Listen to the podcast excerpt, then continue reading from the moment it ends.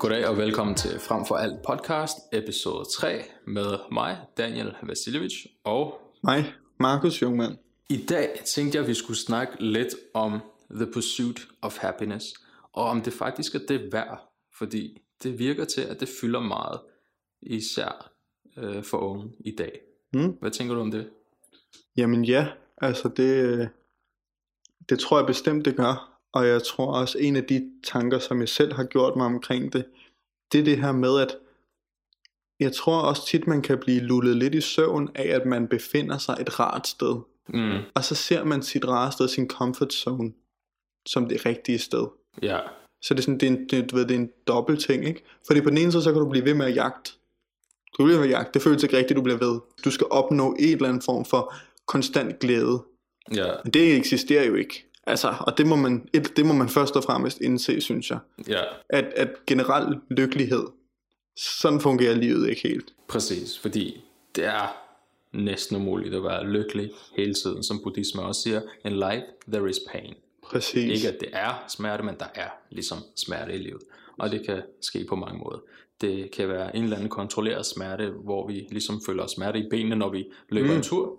Eller det kan være noget så aggressivt som dødsfald, eller ja, hvad som helst, at du mister et arbejde, eller at du faktisk slår dig, så både fysisk og psykisk smerte, og det er ikke altid, man lige har lyst til at være glad på det tidspunkt. Lige præcis. Så tror jeg også sådan, det er jo også en svær balancegang, og det er også noget af det, som jeg selv har svært ved, det er det der med, at jeg er udmærket godt klar over, at jeg er nødt til at opleve noget af det dårlige, for at få noget af det gode. Yeah. Men man kan fandme også nemt kigge på sin nabo, og så sige, hvorfor får du lov til at gå igennem livet med så få skrammer, når jeg kravler på jorden herover for at komme videre til i morgen. Du ved, det. Jeg synes, det er i hvert fald for mig selv, det er nok noget af det, som jeg kæmper mest med, når vi snakker Pursuit of Happiness. Det er, at jeg føler, at oddsene er så, hvad skal man sige, skiftende for hver person. Du ved, jeg kan have x antal modstand, du kan have x antal modstand i løbet af livet. Ja. Men det er jo også op til mig at sådan sætte mig for at tage ansvar for, at jeg når dertil, hvor jeg gerne vil nå til. Det kan jo aldrig være dit ansvar, og jeg kan jo ikke diktere, hvor hårdt dit liv har været eller kommer til at være. Så på den måde kan jeg heller ikke sidde og pege fingre af, at du har det lettere end mig. Det er jo det. Jeg tror et eller andet sted, alle har deres egne smerter, deres egne problemer, og vi finder i hvert fald aldrig den her happiness, hvis vi skal bruge den på at sammenligne den med andre. Nej, og det er der, der tror jeg bare måske, at egoet, altså i virkeligheden er det, som sådan frem for alt, så ved, skader vores egen sådan, lykke og glæde i hvert fald tit, ikke? Ja, jeg tror helt klart, at egoet har en effekt på rigtig mange måder, og en af dem er lige præcis det med at sammenligne sig med andre. En anden er måske at få mere, end man har brug for, eller forestille sig, man har brug for et eller andet, som man ikke har. Præcis. Det vi rørte ved sidste gang, det var nemlig, at man kan opnå et eller andet, og så lige pludselig finde ud af, det var i virkeligheden ikke det, jeg ville. Men det er egoet, der har presset os den vej, og nogen bliver måske ved med at gå den vej, selvom de i virkeligheden finder ud af, at det ikke er det, de vil. Og så er der lige pludselig en frygt for at give slip, i stedet for en frygt for at fortsætte.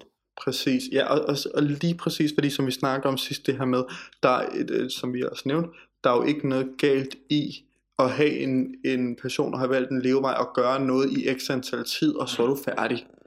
Det er ikke noget galt i, men problemet er bare de ting, der følger med. Så for eksempel med arbejden, der er en status, der følger med. Det er der jo. Du har måske opbygget din personlighed ud fra det her job, ud fra den funktion, du har. Og foruden, som om det ikke var nok i forvejen, så er der altså også et økonomisk aspekt, som du også altid har i mente. Og jeg tror bare tit, eller ofte en af de problemer, der også er, det er også, at det selvbillede, vi har, det er altså inden i, hvad vi fortjener, hvad vi føler, vi fortjener, hvad vores ego fortæller os, at vi fortjener, i virkeligheden kan være en kæmpe. Fuldstændig. Altså, jeg tror i hvert fald mange af os bliver påvirket af det, at vi ser noget, som vi synes er glamourøst, og så siger vores ego, at vi også skal have det her, men vi kan måske ikke se, hvad for noget arbejde det kræver, eller har krævet at nå dertil. Eller som vi sagde i starten, at det måske bare er noget, man har haft fra start, som andre måske ikke bare lige kan opnå på samme måde. Præcis. Jamen det er det, og jeg tror også bare sådan, først og fremmest, og det prøver jeg virkelig også selv på, det her med at give slip på, hvad du må føle om andre. Altså sådan i forvejen, ikke? Det der med, at Jeg kan heller ikke give dig et blik og vide, hvor du kommer fra. Præcis. Men du kan heller ikke det samme med mig. Så jeg behøver ikke at have et behov for at opretholde et eller andet image overfor dig. Det kan jeg lige så godt lade være med. Hvorfor skal jeg gøre det, når du ved, jeg prøver på også at lade være med det hos dig? Og du ved lige så lidt om mig, som jeg ved om dig. Så, sådan, så længe man som udgangspunkt husker på, at du skal kun stå til ansvar for dig selv. Altså alle andre, dem kan du ikke. Det er det. Jeg tror nemlig, jalousi er en af de største happiness killers. Ja. Dermed ikke sagt, at happiness måske er det, vi alle sammen går og tænker, men det er i hvert fald ikke der, vi når hen, hvis vi går og sammenligner os med andre. Ja. Og jeg ved godt, det kan være svært. Selvfølgelig har jeg også prøvet det selv at se nogen gøre eller opnå noget, som jeg selv gerne vil. Og hvorfor er det, man så bliver jaloux? Det er, fordi man tænker typisk, det kunne jeg godt selv have opnået. Eller, damn, det skulle have været mig, der stod der. Præcis. Lige nu. Ja, ja. Men jeg tror også sådan, en af de ting, som jeg ofte sådan, tror, man negligerer, det gør jeg måske også selv, det er det her med, at okay, men det kan også godt rykke dig. Du ved, jeg kan godt se på dig, du gør det her, du har de her træk i dit liv, du har de her vaner, du har opnået det, jeg gerne vil opnå. Okay, jeg kan lige pludselig sådan der tilegne mig selv de vaner. Selvfølgelig i en kontinuerlig proces, men du kan hjælpe mig med at rykke mig videre. Yeah. Jeg tror, det var noget, jeg lige læste her i dag. For eksempel Messi Ronaldo. Yeah. Det er sådan en kæmpe debat pt, ikke? Og de snakker altid om, hvem der er bedst, og det må de selvfølgelig også helt selv om, hvem der er personligt. Men det, som vi i hvert fald har fået ud af det, det er jo bare, at vi har haft to fodboldspillere, verdens bedste, som hele tiden kontinuerligt har presset hinanden.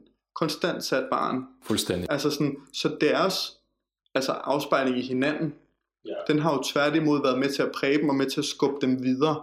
Så, sådan, så det er jo ikke, fordi ego er dårlig heller. Nogle gange må du godt være et monster, og så bare sige på, at det skal jeg have.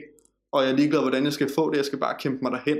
Altså det må man jo også godt synes. Ja, lige præcis. Gør det med måde et eller andet sted. Jeg tror også, en som Zlatan Ibrahimović, han ved også godt, at han gør det meget ironisk. Eller, selvfølgelig han er selvsikker, men han driver gæk med det. Han gør sjov med det. Han ved det godt selv. Han er et godt eksempel. Man. Lige præcis. Ja, for han er faktisk en, som jeg tænker tit over det her med ego. Fordi jeg tror, en af grundene til, at han kan være i sporten så længe, det er fordi han er i konkurrence med nogen andre end sig selv. Præcis. Og han synes både han er den bedste i verden. Han synes helt sikkert også han er den dårligste i verden. Når han sådan oppe i sit hoved har de her kampe. Ja, lige præcis. Det er ikke noget han siger til andre, men den præcis. Jeg tror sådan det er den skildring han hele tiden har.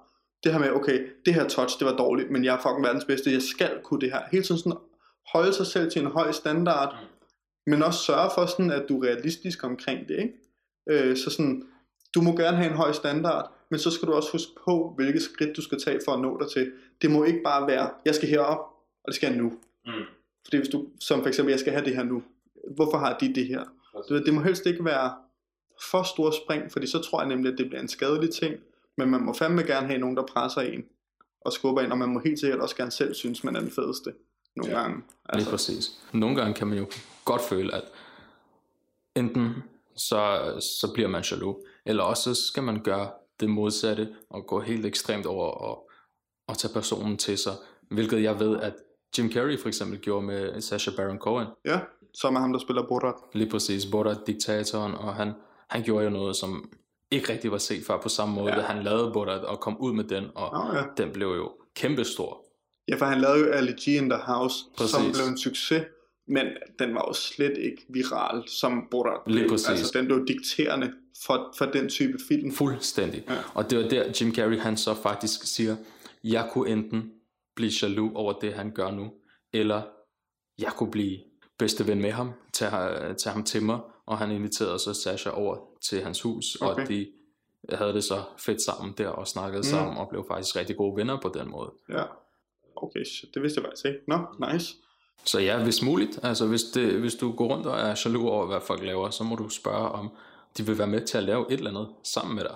Ja. Faktisk lære noget af dem, i stedet for at spilde energi på at være jaloux over dem. Ja, det der, jamen præcis, fordi det er jo et tidspunkt, hvor det skulle okay at gå på kompromis med sit ego. Fuldstændig. Og så være sådan, ved du hvad, du kan, når jeg ikke kan. Må jeg egentlig ikke godt sådan på en eller anden vis lære det, eller sådan være en del af det, så det forhåbentlig kan afspejle sig i mig også senere hen, ikke? For det tror jeg, altså sådan, igen, det er også det her med, at man siger, at du er jo en afspejling af, hvad er det, dine 5 nærmeste venner. Ja. Det kan man jo selv diktere. Det er da mig, der bestemmer, hvilke 5 venner jeg vil have. Det var lige og det er jo lidt det samme, Jim Carrey, han vælger også at tage det i egen hånd. Og så siger, okay, jeg kan virkelig godt lide det her. Jeg kunne enten være sindssygt irriteret over det, så kunne det være noget, der påvirker mig negativt. Jeg kunne også lade det være noget af min hverdag, noget af det, der driver mig fremad, ikke? Mm. Så ja, det er jo virkelig, ja, sindssygt. Det var det. Nå? Jeg ved ikke, om du har oplevet det før, men jalousi især er også noget, der for eksempel kan foregå på arbejdsmarkedet, eller i træningen, hvis man for eksempel ser en, der var, nu har jeg lyst til at sige mindre end dig, som lige pludselig bliver større end dig, og det kan være i form af træning, det kan også være på arbejdspladsen, som lige pludselig får en større position, og man tænker, at det skulle have været mig, eller noget i den stil. Ja. Hvad tænker du, hvad gør du i sådan en situation? Påvirker det dig nogle gange? Jeg har faktisk været, lige præcis den der situation med træning, ikke? Mm.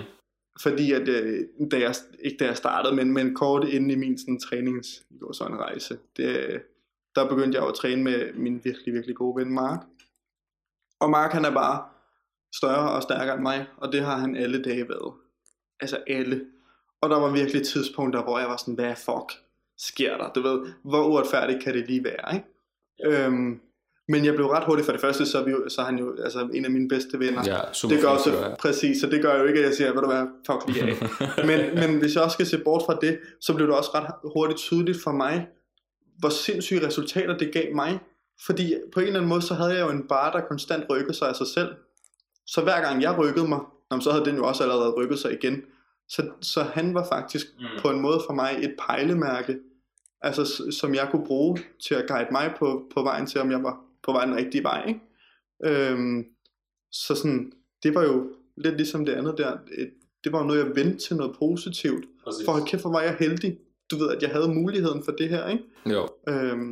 Og jeg tror, jeg har haft det der meget, fordi at jeg alligevel også følte for tidligt med for korte akillesener og gået på tær, og så har jeg fået det opereret, og sådan, der er nogle skavanker og ting. Og man tænker måske, det er ikke helt fair, det her, eller hvad? Præcis, ja, ikke? Så jeg kommer ned i træningscenter, og så er jeg sådan, okay, du kan bare squat, du ved, og efter 3 måneder, så kan du squat 100, hvad fanden ved jeg, ikke? Et eller andet, eller det samme også med bænkpres, for eksempel, ikke? Altså, kommer der ned, nå, okay, jeg kan overhovedet ikke bænke lige så meget som ham der, og han har kun trænet i 3 måneder mere end mig. Du ved, de tanker, de kører konstant, hele tiden, ikke? Indtil jeg lige pludselig på et tidspunkt var sådan, okay, men der er også nogen, der sådan der ser mig som deres næste sådan der mål. Det her skal jeg nå til. Og lige så snart det sådan, at jeg blev opmærksom på det, lige snart begyndte det andet at forsvinde, fordi jeg var sådan, okay, men du ved, så kan det jo blive skruen uden ende. Så må jeg sørge for at vælge den, jeg gerne vil spejle mig i. I det her tilfælde var det så Mark. Fuldstændig. Og så blev det lige pludselig en sund ting, hvor man kan sige, det andet, det vil jo være usundt. Altså. Fuldstændig. Så, men der ved jeg ikke, det har man vel også, når man sådan snakker altså film og videoer og billeder. Uden tvivl. Konstant, altså, tænker jeg faktisk. Selvfølgelig har man det. Som skuespiller sammenligner man sig af og til også med andre måske, eller ser, hvor langt ens kammerater er nået. Og der har jeg fundet ud af, at der er det også lige vigtigt at stoppe op og så sige til sig selv, hov, du er måske ved at blive lidt jaloux nu, eller noget i den stil. Faktisk, call yourself out. Ja. Og lad det gå op for dig, at det her, det hjælper ikke nogen. Det hjælper især ikke dig. Det gør dig sur eller deprimeret eller ked af det, og det får du sikkert ikke noget ud af, hvis ikke det gør dig motiveret, og det ved jeg ikke om. Det kan ske, men det burde det måske ikke. Så er der andre måder at finde bedre motivation på. Ja. Så call yourself out and do something about it, et eller andet sted. Det er ikke? Så godt råd også, altså foruden det. Ja, fuldstændig. Bare tag en dyb indånding, stop op, og så tænk over det. Præcis. Men for at gå tilbage til det her med Pursuit of Happiness og lige smide jalousi til side for en stund, så tænkte jeg over noget, som jeg mener, at Manson han skrev i bogen The Subtle Art of Not Giving a Fuck. Det er den der Average 7. Yes. Kan du huske den? Yes. Det med, at vi altid er på et eller andet Average 7, når man spørger os, hvordan har vi det nu? Så fra 1 til 10, så er 7 blevet midten. Så når man har det godt, så går den lidt op, og når man har det skidt, så går den selvfølgelig lidt ned, men den ender altid på 7, så man vender sig til det et eller andet sted. Du vender dig til et nyt liv. Når du får det bedre, så har du det lidt godt, men i længden kommer den tilbage ned på 7. Når du får det værre, så går det måske ned imellem 4-5 stykker, hvad ved jeg, men så ender den til sidst på 7. Ja, præcis. Det udjævner sig. Fuldstændig. Altid. Og det er der, jeg tænker med, at happiness kan ikke være noget stillestående. Præcis. Happiness skal hele tiden gå op og ned, eller bare skifte mellem forskellige ting. Præcis. Og vi snakkede jo også om det sidst, Det her med, at man er jo nødt til at have den her modgang. Man er jo nødt til de her ting, for at man ved, hvornår man også har det godt, ved for at nyde de ting. Og jeg tror også, det er en af grundene til, at man også tit snakker om det her med enjoy the journey. Mm. Altså sådan, du ved, nyd processen i det. Yeah. Fordi, ligesom du siger med syveren, det er jo det samme i forhold til ens mål. Lige pludselig så når du det mål. Hov, der er et nyt mål. Du ved, så det er ikke fordi, når du når det mål, så er du en 10'er. Og den lykke har du bare kontinuerligt. Og det er det, jeg tror, mange folk, de misforstår måske ved happiness, det er, at man skal gå efter noget, hvor man er på 10 hele tiden. Mm, klart, ja, præcis, og det tror jeg da, altså ikke fordi man skal heller ikke pege fingre, men det er da også sådan, det bliver afspejlet i film, i medier, i alle de her steder. Man skal altid se den her, enten kernefamilie, eller den her sådan, hvad skal man sige, person, som ligesom skal være the embodiment of happiness, som præcis. Vi skal pejle imod, ikke? Når alle eventyr slutter med deres happy ever after, der er ikke nogen, der viser det sande liv, som måske kommer bag. Præcis. Jo, men og så igen også for eksempel happy ever after. Ja. Det er jo også lidt spøjs, fordi det er jo altid en rejse. Sådan vil den jo altid være bygget. Det er jo også i virkeligheden den model, filmen er bygget op på. Mm. Men det er også derfor, at jeg synes, den er et meget godt eksempel, fordi i løbet af den rejse, der nåede man hele følelsesregistret igennem. Lige præcis. Og bare fordi kameraerne slukker her, betyder det jo ikke, at livet ikke fortsætter. Præcis. Så det vil sige, at havde det været på i længere tid, jamen så var bølgerne stadig gået op og ned. Så havde det stadig været, som sagt, syveren. Man hele tiden havde sådan skiftet imellem. Det var ikke fordi de fleste film starter med fødsel og død. Du har faktisk et lille segment, en lille sekvens af en historie. Mm. Og det ender tit med, at man måske er blevet lidt bedre eller lidt værre, end man var i starten. Ja. Så det handler faktisk om rejsen, mere end det handler om slutningen. Præcis. Jamen også sådan, når man sådan tænker i forhold til, du ved, når man lige pludselig på et tidspunkt ligger ved sit dødsleje, og det kommer vi jo alle sammen til på en eller anden måde, det her med, at så kommer det jo til at være bestemte minder, du hæfter dig ved. Ja. Det er der, hvor du rammer 10'eren, men den er kortvarig, og så tror jeg ofte bare, at din lykke kommer til at, altså når du er på det punkt, så tror jeg, at det kommer til at komme an på, hvor mange af de punkter har du. Hvor mange har du haft i løbet af dit liv? Hvor mange minder kan du tænke tilbage på? Og de behøver jo ikke engang at være lykkelige i sekundet. Det kan være bare, når du ser tilbage, synes du, det er et lykkeligt minde, ikke? Men alt efter sådan størrelsen på de minder, og hvor mange du har, det tror jeg er det, der kommer til at diktere, om du synes, du har levet et lykkeligt og godt liv, ikke? Det er jo det. Det er det, jeg tror, flere og flere begynder at gå efter. Især David Goggins, som har taget 180-turn på sit liv. Og snakker nu om, hvordan han forestiller sig, at han, når han dør, står foran Gud, og Gud siger til ham, du skulle opnå det her, og det her, og det her, men du har faktisk opnået endnu mere. Hvordan har du gjort det? Det er ligesom det, der motiverer ham til at blive ved. Og ja, jeg har stor respekt for den tankegang, jeg prøver nogle gange selv at følge den. Nogen vil sikkert være uenige i den, nogen vil måske leve mere i nuet, og hvad ved jeg. Jeg har også selv fundet ud af, at jeg er gladest, når jeg er kreativ, når jeg laver det, jeg gerne vil, og faktisk ikke tænker over, at jeg faktisk er glad. Det går måske aldrig op for mig, men det er lige præcis de momenter, hvor jeg lever i nuet, ikke tænker på fortid og fremtid, ikke tænker på, at jeg skal opnå en eller anden happiness, eller blive den største fodboldspiller, instruktør, skuespiller, whatever. Du gør et eller andet i din kælder, om det er at male, eller om det er at bygge et eller andet, men du føler alligevel, at det her, det er 10'er moment, uden faktisk at vide det. Præcis. Ja, det, altså sådan, det tror jeg også, at det er så mange, om ikke andet, finder ud af i løbet af livet. Jeg har blandt andet også, altså jeg glæder mig sindssygt meget til at blive far, når jeg en dag får fornøjelsen af det. Og det er sådan, jeg har faktisk heller aldrig, ikke fordi jeg kan godt lide arbejde, det kommer jeg også til at fortsætte med, men jeg kan godt allerede nu sådan der forstå, hvorfor nogen vælger bare at være forældre. Ja. Den del kan jeg faktisk godt forstå. For det første, så er det jo en stor opgave i sig selv. Men for det andet, så tror jeg også bare, det kan noget, fordi det er i konstant bevægelse. Du skal bare befinde dig i det. Altså det at være forældre, sådan, for at du skal huske det, for at det skal være det værd. Du skal faktisk ikke forholde dig til andet, end at gøre det bedste. Mm. Og selvfølgelig skal du opfylde x antal rammer. Der skal selvfølgelig være nogle ting, der spiller. Men ellers så skal du jo bare være. Fordi så livet skal nok gå, og du skal nok få op, du skal nok få ned. Præcis. Jeg kan godt se, hvorfor at familielivet i sig selv kan være noget, man stræber efter, som et bevis på den her lykke, man håber. Mm. Jeg tror så også bare, at det er også grund til, at der er mange, der har skilsmisser og lignende, fordi man godt kan finde på at kaste alle sine æg i den kurv, uden egentlig at mærke efter dem. Ja, det er bare sikkert, du mener. Ja. Præcis. Fordi det igen, jeg kan godt have den her tanke nu om, at det bliver pissefedt at være far. Ja. Jeg ved også godt, at det kommer til at være et lortejob. Altså, det er det jo, og bogstaveligt talt også, for ikke at, altså sådan, men... Det er også derfor, jeg tror, mange frygter det. Præcis. Helt sikkert. Præcis, og jeg tror sådan, at specielt de her, sådan, hvad skal man sige, archetypes af, hvad du skal blive, og hvad du kan nå. Sådan, jeg tror også, de kan godt være en happiness killer i sig selv. Mm. Fordi hvis du ikke føler for det, som du selv siger, at, altså... Hvad hvis du hellere ville være nede i en kælder og male, og du ikke fik penge for det, men det bare var det fedeste? Præcis. Så ville det jo være bedre. Altså så sådan, jeg tror også, at nogen ofte, ingen, altså sådan, så lidt ligesom det der med, at man er sådan en lykkesmed, men det tror jeg også bare, man er mentalt. Lige præcis. Det, som du synes giver mening for dig, det skal nok være det, der gør dig gladest. Så sådan, prøv så vidt muligt at holde dig til det. Vær indstillet på, det kommer ikke kun til at være sunshine and rainbows. Mm.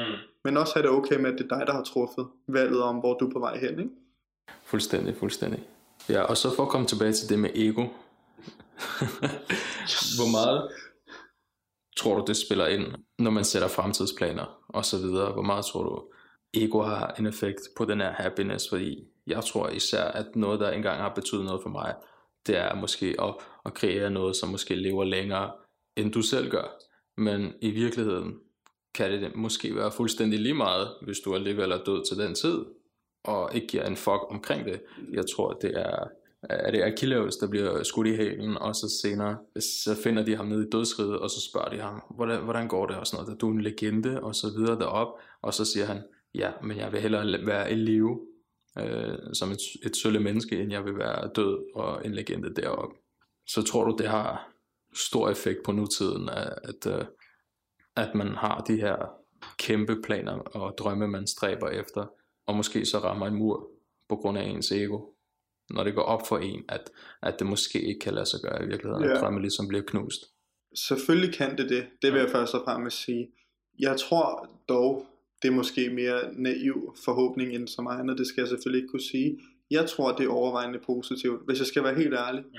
Fordi det er sådan, jeg tror, at det er noget af det, der kan være med til også at løsrive dig lidt fra sådan alt andet, du ved, så hvis du sidder, nu kan vi måske ikke lide det her med at være, altså at forblive mindeværdig, det tror jeg, vi er mange, der sådan har, men jeg tror, det der med at lade egoet diktere, det tror jeg altså også kan noget, du ved, hvis du har lyst til at være YouTuber, altså bare se, nu så jeg sådan en meningsmåling, og 32% af de unge PT vil gerne være YouTuber, hvor tidligere så har det været astronaut og præsident, ikke? Nu er det YouTuber, men det tror jeg bare ikke, der er noget galt i, fordi så prøver man det bliver måske lort videre, men sådan, jeg tror sgu ikke, at der tror jeg ikke egoet bliver problematisk. Jeg tror, hvis man dvæler for meget ved blandt andet en så stor tanke som at skulle blive memorable, når vi bevæger os op på det plan, så tror jeg godt, det kan blive svært.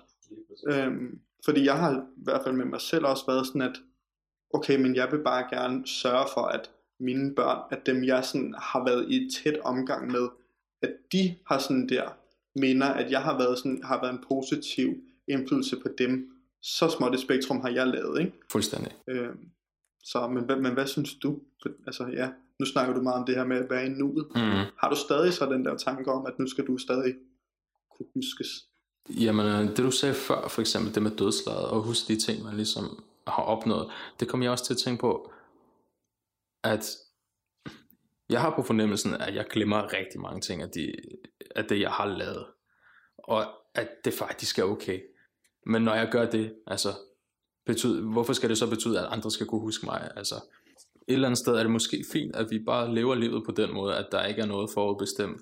At vi selv bestemmer de rejser, vi ligesom går på, og måske kan vi ikke senere fortælle den historie videre ved middagsbordet, men den kommer til os af og til, det er rigtigt, eller også glemmer vi den bare fuldstændig, og selvom vi ikke kan huske den på dødslejet, så kan vi måske dø med et smil alligevel.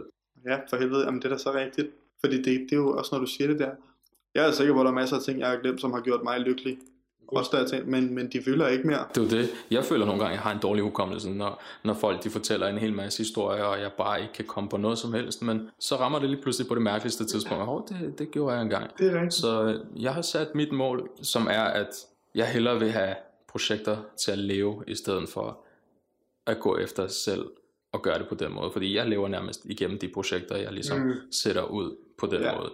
Og det er ligesom det, vi snakkede om tidligere, at vi ikke ved, hvornår noget går viralt, eller hvis det her, vi laver nu, bliver et kæmpe hit, om det er film, eller om det er en bog, eller hvad det er. På samme måde ved vi ikke, om vi bliver kendt. Nej, præcis. Og jeg tror nemlig heller ikke, det er det, man skal gå efter. Præcis. På nogen måde. Nej, og der er sikkert også noget sundt i at stræbe efter det, i et vis omfang, ikke? Men ja, Mark, det fik man sgu lige ud af taksen i. Nå, men det gjorde det sgu, der blev jeg sådan lidt, ja. Fordi det er jo rigtigt, hold kæft, der er mange ting, jeg har glemt. Altså sådan, ja. Shit. Det er sgu også det vigtige ved den her podcast, at man kan blive mindet om ting, og at vi ligesom kan få nogle forskellige standpunkter. Præcis. Ja, og vi kommer jo selv til nu og kigge tilbage på det her. Ja. Og så må det så enten være en super positiv ting, det kan også være, det bare noget, vi sådan lægger i glemmekassen. Fuldstændig, og uanset hvad, så er det i hvert fald blevet en del af rejsen, kan man sige. Præcis. Ja, så tak fordi, at du lyttede med. Og for at du vil være en del af det her projekt, eller hvad det nu må blive til. Som er blevet en del af din rejse måske. Præcis, det er jo det man kan håbe. Og her til sidst, hvor kan man så finde dig henne, hvis man gerne vil vide lidt mere? Ja, man kan finde mig på Instagram, Marcus Ljungmann. Og hvis det skulle vise sig, at man gerne vil tilfældigvis bruge mig som model, jeg så okay ud, så kan man gå ind på din side jo faktisk, hvor jeg har fået lov til at prøve, som hedder. Lige præcis, det samme kan man gøre med mig og mange andre skuespillere, og den hedder bbpc.dk, står for Broken Bicycles Production Company. Vores Instagram hedder det samme, og man kan finde mine billeder på Vasiljev_foto, og jeg har faktisk også en Facebook-side, hvor man også kan følge med. Den hedder også Broken Bicycles Production Company. Fedt. Det var bare det. Ja, tak fordi I lyttede med. Vi ses næste uge. Gør i hvert fald.